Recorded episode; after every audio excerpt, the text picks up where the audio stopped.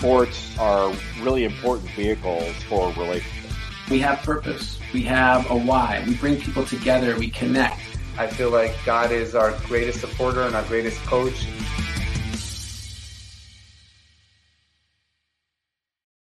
Welcome to Rabbi on the Sideline. This is Rabbi Erez Sherman from Sinai Temple.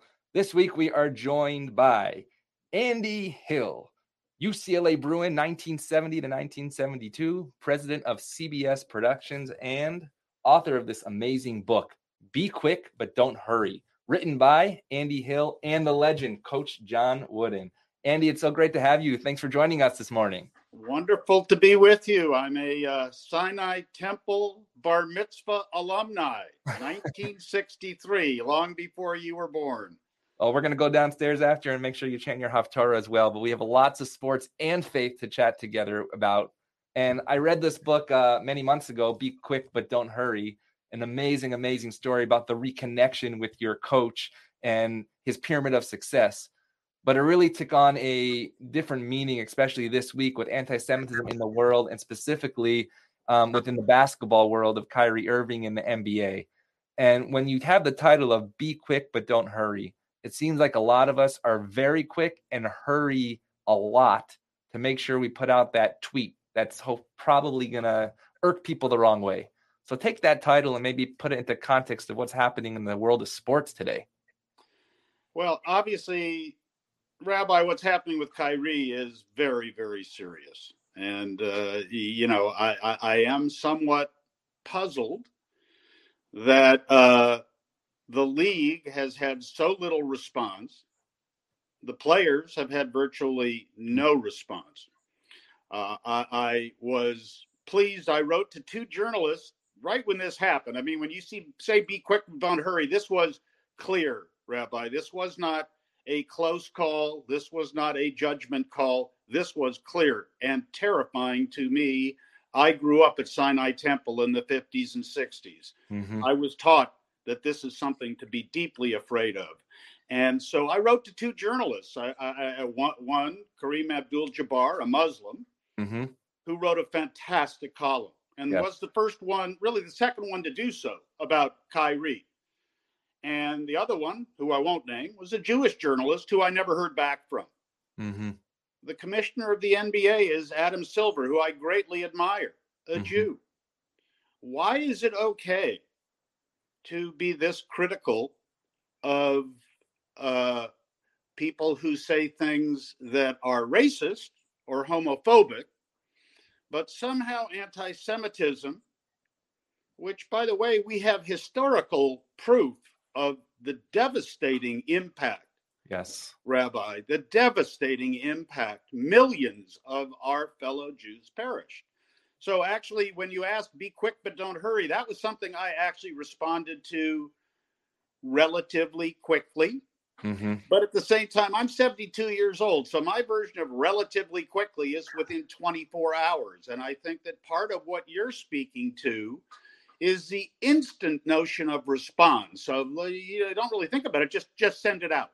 Mm-hmm. And of course, the deeply questionable. Oh well, it doesn't really mean I support it just because I sent it out, which is just nonsense. Uh, and Kyrie deserves to be suspended, in my opinion. And uh, you know the lack of league action, I just I don't understand. But yes, I think that the hurry of contemporary life does lead people to make mistakes and press and send before they give it a second thought. Well, actually, I was just on the show Inside the NBA with Ernie Johnson and Charles Barkley. As you saw, Charles Barkley called for his suspension, and uh, Ernie Johnson said, Yes, when you put something on social media and you are quick to do that, then you have promoted something. But what your coach, Coach John Wooden, speaks about are two words, and it's love and balance. I want to share this uh, video of Coach Wooden speaking uh, many years ago, and he talks about what balance means and how we can mm-hmm. find that love along with balance balance physical, mental, moral. That is important. I think in life there's two important words. Maybe we only need the one, and that's love, of course. That's the most important. If we all truly had it the way we should have it, there'd be no need for anything else. But we don't. So I say love and balance. What would John Wooden say today with love and balance and what's happening right now?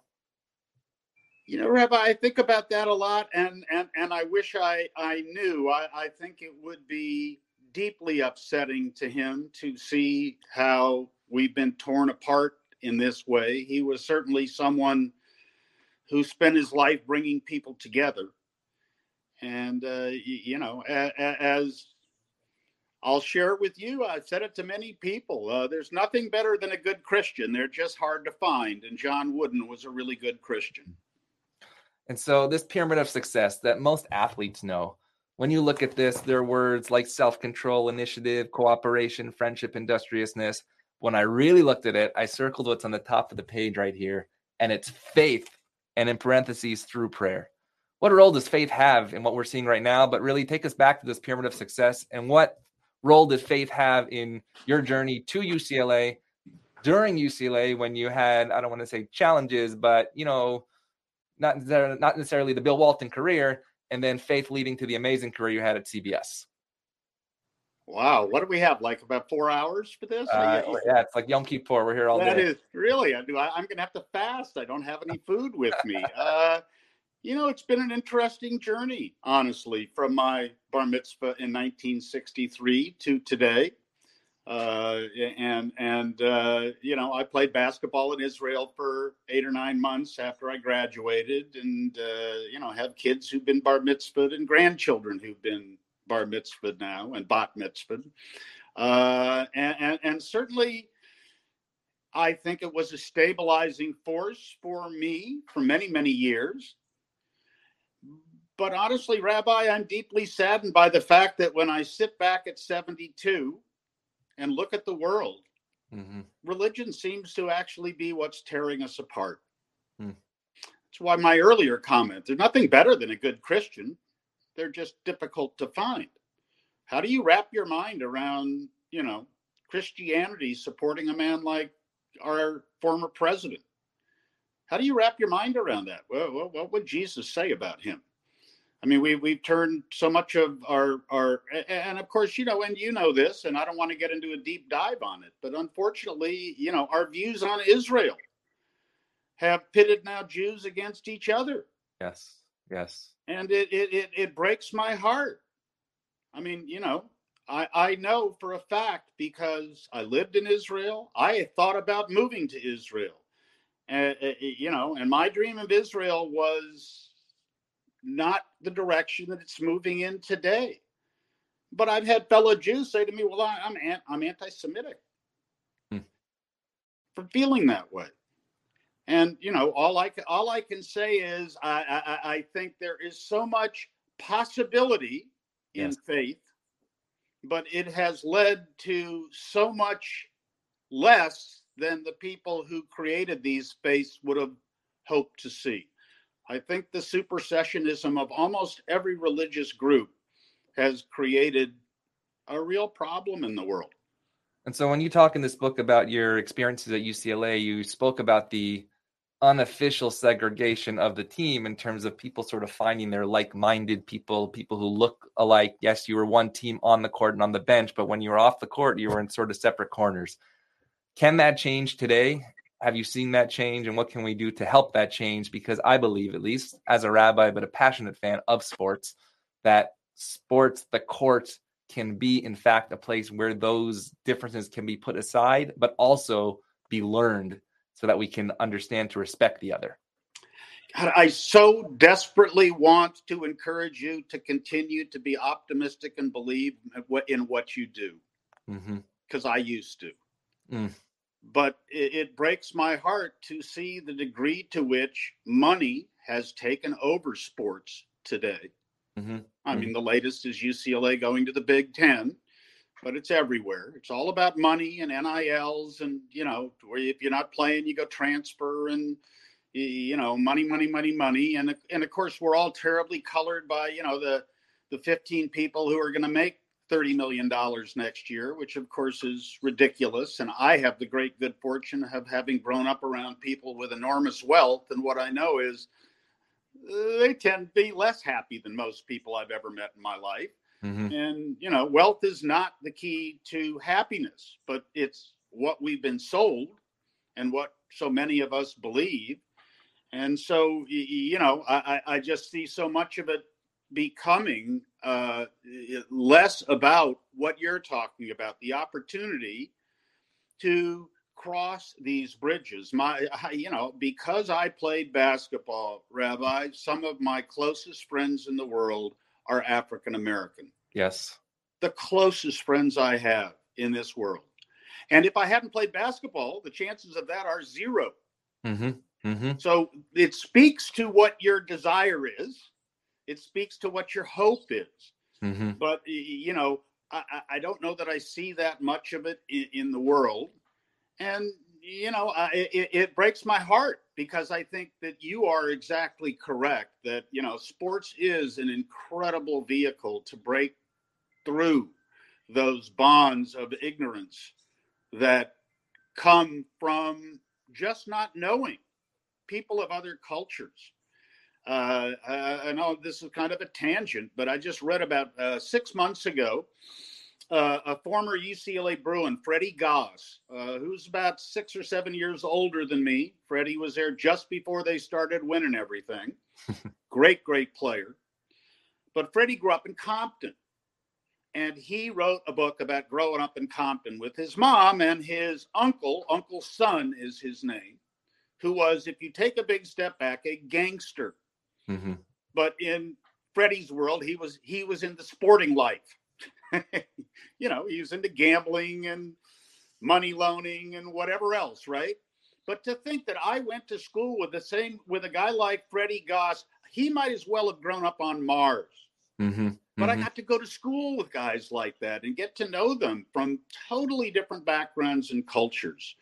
And and of course, sports throws you into a world where you better forget about the things that are dividing you. If you want a chance to win, you better focus on what makes this work on the court, where you're not, you know, I don't want to pass it to this guy or I don't want to block for that guy because that doesn't work. Those teams don't win. So uh, I, I salute your hope I support your dream and I wish I was more optimistic because as long as money runs everything, I mean, by the way, when I was growing up, once again, I sound old because I am, gambling was a sin. Now it's big business. Mm-hmm, mm-hmm. Last week, our lovely neighbor across the street had her best friend over whose husband had just lost all of their money mm.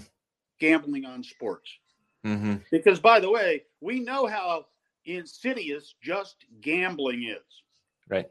But gambling presents itself as a game of chance. Sports betting presents itself as a game of if you really know what you're doing, how the heck can you lose? Mm-hmm. Mm-hmm.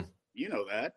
Now, you know, my family has had a Final Four pool for the last 10 years. It has been won by the dog, my my son's wife who doesn't know basketball but picked just by nicknames. Right. I mean, you know, I went to every UCLA game. I've never won.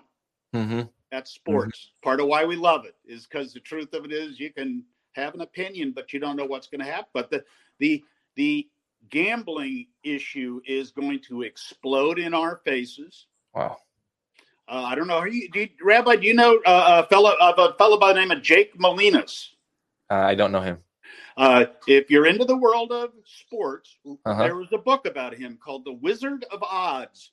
Oh yes, yes, yes, of course. Jack Molinas was the mastermind of the college basketball yes. gambling scandals of the 50s. Mm-hmm. And they were pikers compared to what the internet will enable today. And so when, I'm just saying, once again, this is going to drive sports. You know, when they when they come to you and say, "I want you to help me," I'm a gambler. Mm-hmm. They don't come to you and say, Rabbi, I want you to lose the game. Mm-hmm. Mm-hmm. They come and say, Rabbi, instead of winning by 15, how about winning by like 14 or less? Mm-hmm. Because I'd never ask you to lose. And you go to a kid and you offer him a bunch of money because the truth of it is, if you know you're going to cover, it's worth putting a lot more money down, and it's it'll spread like wildfire. And it breaks my heart because, of course, the people who are going to pay the price aren't the people at FanDuel and all these big companies, but these poor idiots who get caught up because they want to make a couple bucks to go home for Christmas. So you mentioned something on the TEDx talk specifically about the definition of success and Webster's definition and uh, John Wooden's definition. This is what you said. With Mr. Webster's definition, the attainment of money, power, and fame. And yet I had the unique opportunity to work in the entertainment industry and know that a lot of people who are rich, powerful, and famous were amongst the most miserable people I ever met in my life. Coach's definition is different. Coach's definition is that success is, in fact, peace of mind that you only get through knowing that you've done your best to be the best that you're capable of being. So, Coach Wooden's definition of success very different than the uh, uh, ideas that we just spoke about. And however, it seems that a lot of the definition of success, we don't like to go through those challenges. So maybe speak about the definition of success that you only realized 25 years later when you got to perhaps the pinnacle of your career that you had the fear of making that phone call to Coach Wooden saying, you know what, what I did in my career was because of you, and it was tough. Well, you know, and and the other thing, Rabbi, that's that, that of course is the challenge of Coach Wooden's definition of success is you never get there. Hmm. That's very Jewish. It, it's a journey. And and so in fact, the challenge is not to and this was a great part of his success. The challenge at that point is to take your eye off what you believe to be the destination and focus intently on what you control within the journey. Mm-hmm. Right? The journey is better than the end, the arrival. And that's in fact true. It was Coach's great insight because, of, of course, what also impacted me, it, it, it, you know, he, he wasn't a Jewish guy. He was a Christian guy. I, I grew up around, you know, largely Jewish people in the west side of LA. I was a mm-hmm. Sinai mm-hmm. Temple member. And so it was different culturally to uh, uh, understand him. And, and, and, and, and I learned so much from him and and at the end of the day uh you know so much of it was just about you know understanding this this all makes you happier mm-hmm. makes you easier to be around it makes you more optimistic i mean of course at this point in time you know once again i i, I did grow up in the 50s and 60s right and i was taught to be nervous hmm. Do you think that lesson's pre- uh, relevant today to young people when parents are nervous now for their own children? I wish they were more nervous. Hmm. I don't think they're nervous enough. Wow. Uh, uh, I mean, Kyrie Irving hasn't been suspended. He hasn't been fined. Mm-hmm. Anthony Edwards said some horrible homophobic things. Which, which, by the way, once again, this is an important point. You know, the great Tim Hardaway. Yeah was kept out of the Hall of Fame for many, many years. But once he finally got in, he said something important that people don't like to talk about, which are those things that he said that kept him out of the Hall of Fame. He learned in church on Sunday morning. Mm. We need to talk about that. When we see the anti Semitism here that's bubbling up, Rabbi, they learn it in church. I went one time with Coach Wooden to services because he did so many Jewish events. I felt a little guilty and thought I should go with him. and we went to his church. And it was out in the valley 4,000 people, a rock band, big screen TVs. It was quite a production. And there I was, the Jew in the church. And they read from Acts, where Jesus went to the temple and he wasn't well received in the temple because, of course, he went to the temple to say, I'm the Son of God, which wasn't what we believed. And it felt very scary to be in that church hmm. because they were being taught that their Lord was not well received by my people. And that never ends well. It hasn't ended well. So, once again, as I say, the need for religion to recognize and accept its role in what we are seeing today is critical. I'm sure you've read Constantine's Sword. Mm-hmm. I wish more people did. to understand how deeply ingrained within the church this anti Semitism has always been historically. And so when we talk about multi faith, because I'm passionate about bringing multi faith leaders specifically around the sports world together, that, and I, and I just quoted this to Charles Barkley the other day. Rabbi Jonathan Sacks of blessed memory speaks about the dignity of difference, that there's a unity of God up there, but we have a diversity of how we worship.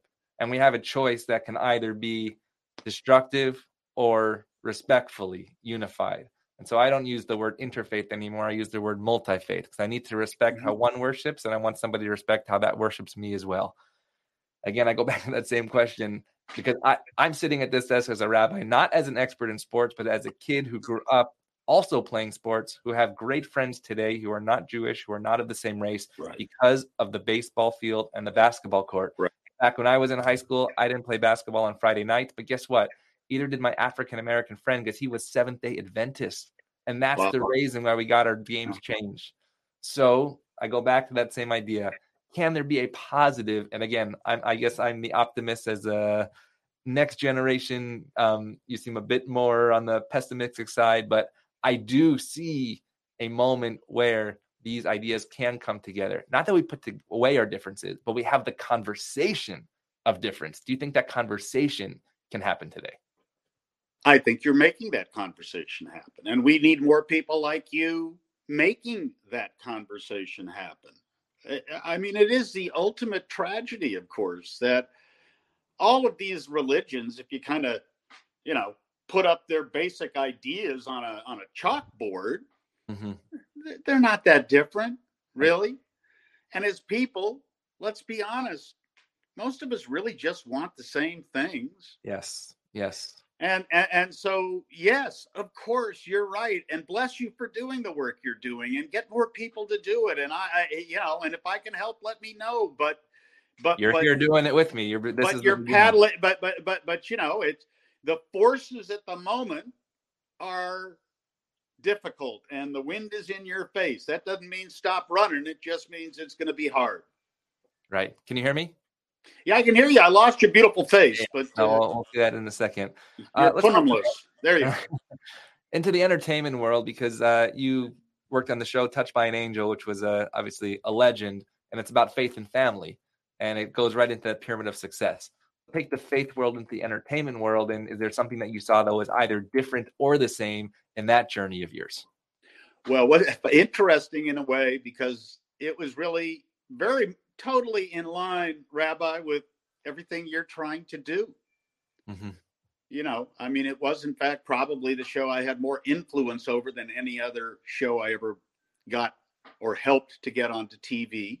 And, you know, I thought the biggest insight was God, we sort of all believe in God. It's just when we put on our jerseys that we start fighting with each other. Why don't we just do a show about believing in God, about believing, about a sense of belief?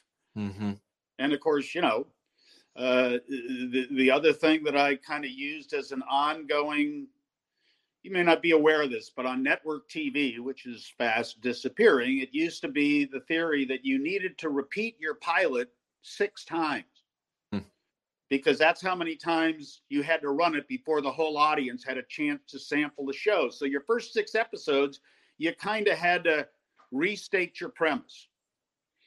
And my ongoing advice was simply this put a rabbi, a priest, an imam, and a monk on a couch and show them the show.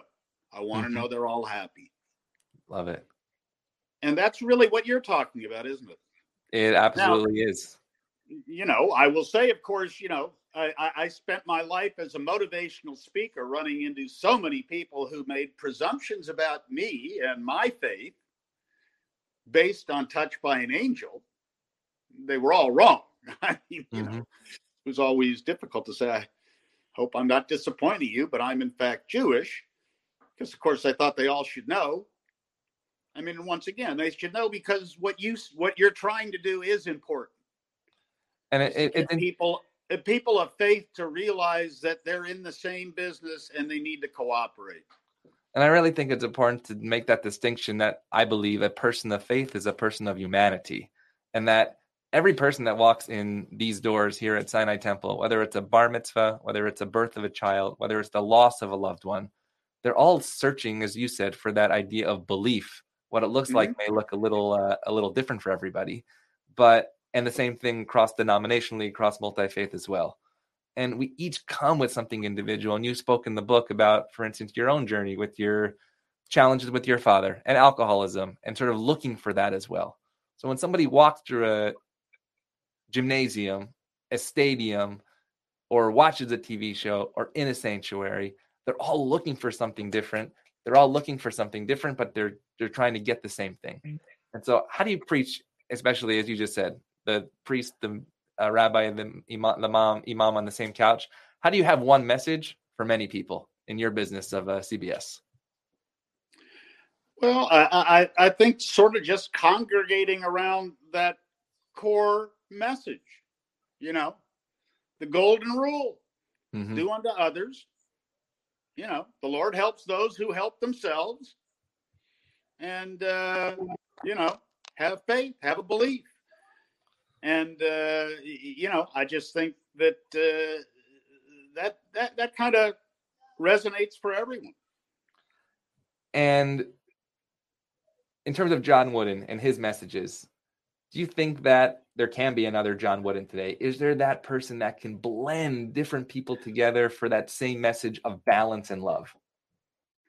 I hope so. Mm-hmm. It's all I can give you. I hope so.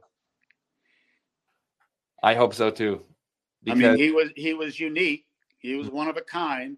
Mm-hmm. I was unbelievably blessed to meet him as a child, and then once again as a man.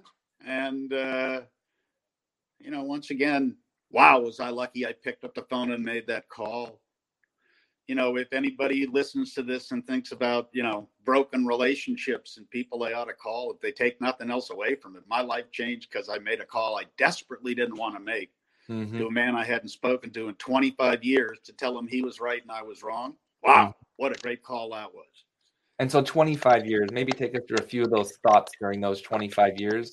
Did you ever think about mending that relationship, or was it that oh, moment? Oh no, I, I oh no, oh no, I thought about him all the time, but I never thought about mending. No, I, absolutely not. There was,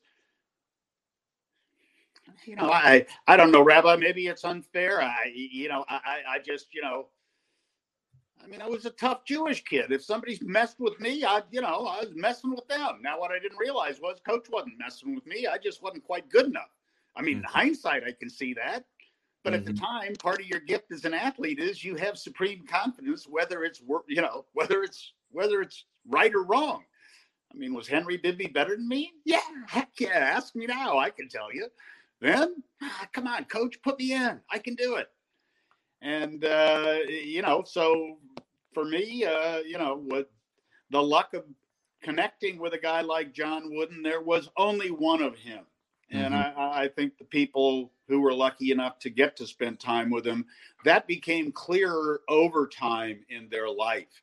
Mm-hmm. I think it's why, for many of us, because what we realize, and Rabbi, this I'm sure, you know, this is a center of your life.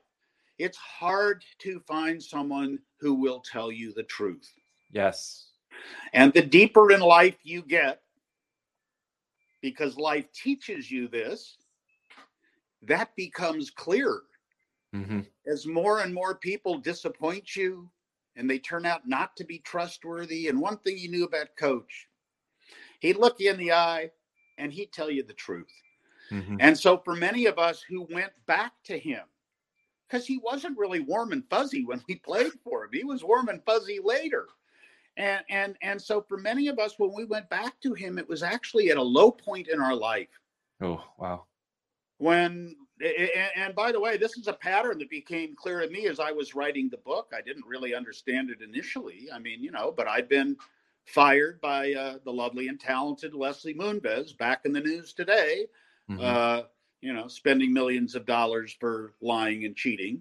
Uh, you know but uh, whatever it took to get me to call john wooden you know, if it took Leslie Moonves firing yeah. me, if it took Leslie Moonves firing me, Rabbi, the worst thing that professionally ever happened in my life. And the last time I saw him, you know what I did? I thanked him. Mm-hmm. I was at a, a, friend's wedding and I walked across the room and I'm sure he was looking at me thinking, is this guy going to hit me in the nose? and I thanked him because one thing I know and I accept and, and believe powerfully is that's part of what got me where I am now. I like where I am. I, you can't take cards out of the deck. Don't I wish I hadn't gone to this party or I hadn't dated this guy or I hadn't done. No, no, no, no. Eh, eh, don't don't reshuffle. it's a whole new hand. And you actually say you actually say in the book regarding the not reshuffling, magnify your blessings more than your disappointments. How can we do that today when we're so pessimistic about what's happening? Wow, what a great question. And I must say, in a strange way, Rabbi, you know, I hope no one is offended by this. That that that was sort of new information to me as a Jew. Mm-hmm. Magnify your blessings. I, I, I, I, that's not the way I really grew up. Right. You know, we were worried. We were guilty. We were, you know, we went, and on Yom Kippur, we went and said, I'm sorry. I did all these bad things. And, you know, I'll try and do better. And oh my God. And, and so this was kind of new information for me. Mm-hmm. Uh, a coach turned me on to a fantastic book called The Majesty of Calmness by William George Jordan. Love that. Which uh five bucks on Amazon. I'm making a plug. I don't make any money. I've given away five hundred. First, you gotta buy this book, everybody. Be yeah, quick, I don't make any money selling. I don't make any money selling those either. But the Majesty of Calmness was written in 1890, and I'm convinced it's where Coach got much of his philosophy. Oh wow, wow! And uh, it is so relevant, so literary, and I think it will really speak to you. But the central premise, the majesty of calmness, I mean, once again, I'm a Jewish kid who grew up in the 50s and 60s. Mm-hmm. And I understand I was not taught to be calm. Interesting. I was taught to be nervous. And then I'd go to school and we'd do drop drills. Why? Because there might be a nuclear bomb. What that desk was going to do to protect me, I don't know. Mm-hmm. Confused mm-hmm. me at the time as well, which only made me more nervous because mm-hmm. I knew that desk would protect me. The heck, right? So I got this information later in life. I think the powerful kernel in here, Rabbi, is what Coach taught us is you can change if you believe you can change. Love it. Love it. That's the essential piece. Now, of course, if you accept that you can't, which many people do. Mm-hmm. It's the Popeye speech. I am what I am, and that's all that I am.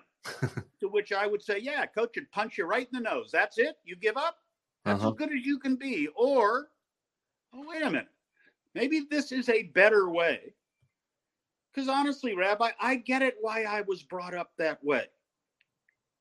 And of course, in this moment in time, I do need to continue to teach myself one day at a time be calm. Yes. Be calm. So true. Because we are in very choppy waters. Mm-hmm. But what one would also tell you is that that's part of survival. You know, I, I used to go boogie boarding all the time. And, you know, one of the hardest concepts to accept is when you got wiped out and you were under the water. Are you going to get up? What do you need to do? calm down. Mm-hmm. Be still. You know, nature will tell you which way is up, but be yeah. calm. And, and, I have continued to try to learn that, but it is a day by day process. And I think that's part of what Coach's genius was, mm-hmm. was under, well, make each day your masterpiece. Your masterpiece is you your masterpiece is a painting that's up on the wall that for many of us when they get to the later years in their life they sit back in their Barcalounger and go eh, looks pretty good to me mm-hmm. right what coach was saying is no no no no you can make that better go and put some color over there you know change that over there and you can change that and he did it till the day he died. That's who he was. Kept well, changing. He, and he talks about the difference between a good mistake and a bad mistake. You mentioned Yom Kippur. I'm sorry, I do better. I do better. You keep mentioning about the belief to change, and if you can believe, then you can change. What is the difference between a good mistake and a bad mistake? And can something like we're seeing right now, which is I don't want to call it a mistake, but something bad, can that be changed to something good? Well, of course it can. Uh, of course it can.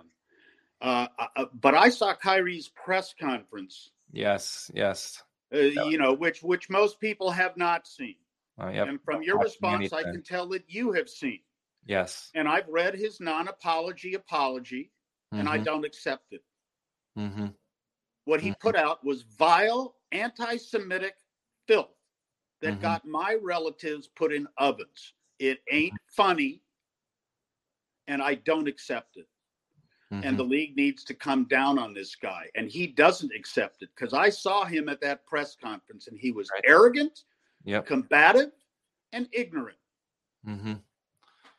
And if that happened on John Wooden's team, what would have been the consequence? Would have been the conversation? You, the fact that you said Kareem was the, one of the first people to actually speak up he was just honored, by the way, at the Wiesenthal Center in Toronto last week. An amazing, amazing. Was he event. great? Fantastic. Um, great. Why, why did he do that? Is it because of something that he learned on the court with you?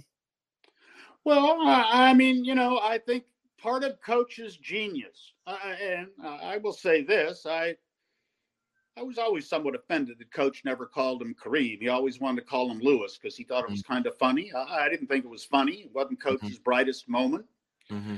But this used to frustrate people when I would, you know, go out and make speeches. Was that you know, Coach was not evangelical.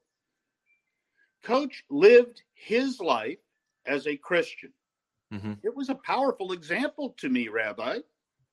I thought, wow, that looks pretty good. Mm-hmm. But he never said, you know, you ought to try this. It'd be better for you. Mm-hmm. You know, the fact that you know when he had a memorial service you know he had muslim speakers at his memorial service well what does that tell you mm-hmm. this was a man who had his faith who accepted that some people had other faiths yes yes and, that is and that is that is key absolutely so that there was space for a brilliant intellectual man like Kareem mm-hmm. to leave the Christian faith, mm-hmm. which for many Christians was an act of total betrayal, mm-hmm. to John Wooden accept it. Mm-hmm. So uh, you know how he became that way, what what in his upbringing made him that way. I mean, keep in mind, Martinsville, Indiana, that's that's Ku Klux Klan yeah. territory. Yep. Yep people think you know they they they don't understand the midwest particularly we're not good at geography you know martinsville indiana whew, wow how did john wooden turn out to be john wooden I, I i i don't really know but that's why i say when you say will there be another one who knows i i mean you know this was guy who was michael jordan in his time mm-hmm. and was you there the ever all-time record for the most free throws made in a row in competition who is that is it John Wooden? John Wooden. Wow. Now I don't know if the number is like 136 or 138. Underhanded. Uh huh. Uh huh. Paying playing for Kautsky's Grocers. Mm-hmm. John uh. Two last questions. The first, did you have a Jewish role model in the sports world growing up? Was it Adolph Schayes, who, by the way, I grew up with as a neighbor of mine, lovely, lovely man of blessed memory? Or was it somebody just out of the sports that you said, you know what, I'm a Jew living in West LA but I can play for UCLA? Was there somebody that you said, you know, I can do this? Today it's Tamir Goodman, it's Ryan Turell, who's just in the G League this coming Friday. Was there somebody in that world, or did you separate those two worlds? I separated the worlds completely. I, I, and I'll tell you the shocking moment when I was completely knocked off of that separation. You know, because if I playing basketball in LA, Rabbi, you know, uh, there, there weren't lots of Jewish guys playing, but there were Jewish guys on my high school team. And, uh, you know, the idea of playing at UCLA didn't occur to me until I was a senior in high school. That was so far out of my vision. I can't believe uh, it ever happened. So no, I mm-hmm. grew up, you know, I, I grew up idolizing Elgin Baylor. mm-hmm. and uh, and and and and Jerry West.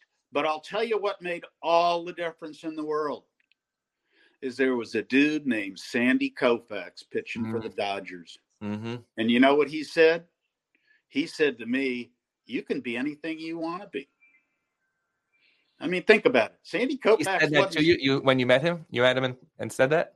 No, I did not meet him. I ah, wish okay. I had met Sandy. I met pretty much everybody in the world I ever wanted to meet, but I never met Sandy, and I, I wish I had because he did that. That that did, I think, change my life. Because wow. think about it, in many ways, it not just was he the best. Mm-hmm. you know, Jewish pitcher, he's going to throw off speed stuff and throw him in the dirt and you know scuff the ball up and do no, no, no. He was blowing it by him. He was a power pitcher. Sandy was the man, and you know to grow up when a guy like that was uh, you know pitching for the Dodgers, and then I did have the good fortune of meeting as a youngster the great Hank Greenberg. Mm, nice. Who hit 58 home runs for the Detroit Tigers, and, and, and as we both know, faced tremendous anti-Semitism yes. uh, uh, during his career but uh, you know they and i would say sandy and hank in in the sense that you're talking about yes uh, you know i wasn't a baseball guy so that mm-hmm. really what you know well i want i wasn't a big dolph schayes guys i gotta i, I gotta be honest you know i, I like the guys who were hooping for the lakers and, and the bruins of course because you know when i turned 13 years old 1963 they had gail goodrich and walt hazzard and went 30 and 0 and boy talk about hooking a guy with a big hook. Woo! That was it for me. And so the last question combines two questions. The first is there's 21 chapters of here of the amazing lessons of the pyramid of success. Which of those would you choose to come into our school of Sinai Akiba Academy and our Sinai Temple Religious School and say, kids, you're living in West LA as proud Jewish kids who love the game of basketball, might not ever get to UCLA to play on the Bruins court or even the Trojans down the street or whatever you go, but which one of these lessons are we teaching our young Jewish kids today based on the world? You know, I'm not going to tell you one. You know that. You know, I'm going to tell you there are 21 lessons in there, and I'm a teacher, and I'm not skipping lessons. I live right up the street from Sinai Temple. I'll come back as many times as you want. I'll volunteer to speak to any group you have. There are 21 lessons, Rabbi. You don't read one Haftorah. You keep going. That. I love so, that. I love that. John Wooden. You either take it all or don't start. And that is such an important lesson here on Rabbi on the Sidelines. That's why we do this every single week, speaking to so many different people in the sports world, in the faith world, because as you knew, as I as you joked with me last night when I sent you 20 questions, you said it's eight hours, but one question leads to so many different questions that I didn't even know that I had in my mind. And so, Andy Hill, we are so thrilled for you to be our guest on Rabbi on the Sidelines. Make sure you grab a copy of this. Be quick, but don't hurry by Andrew Hill and John Wooden. Truly an amazing, amazing, uh, not just a guest, but as we like to say here, a wonderful mensch. Andy, it's so great to have you, and we look forward to seeing you soon. Rabbi, a pleasure. Give me a shout. I'll buy you lunch. Amen. Thanks. Have All a great right. day, everybody. Hello.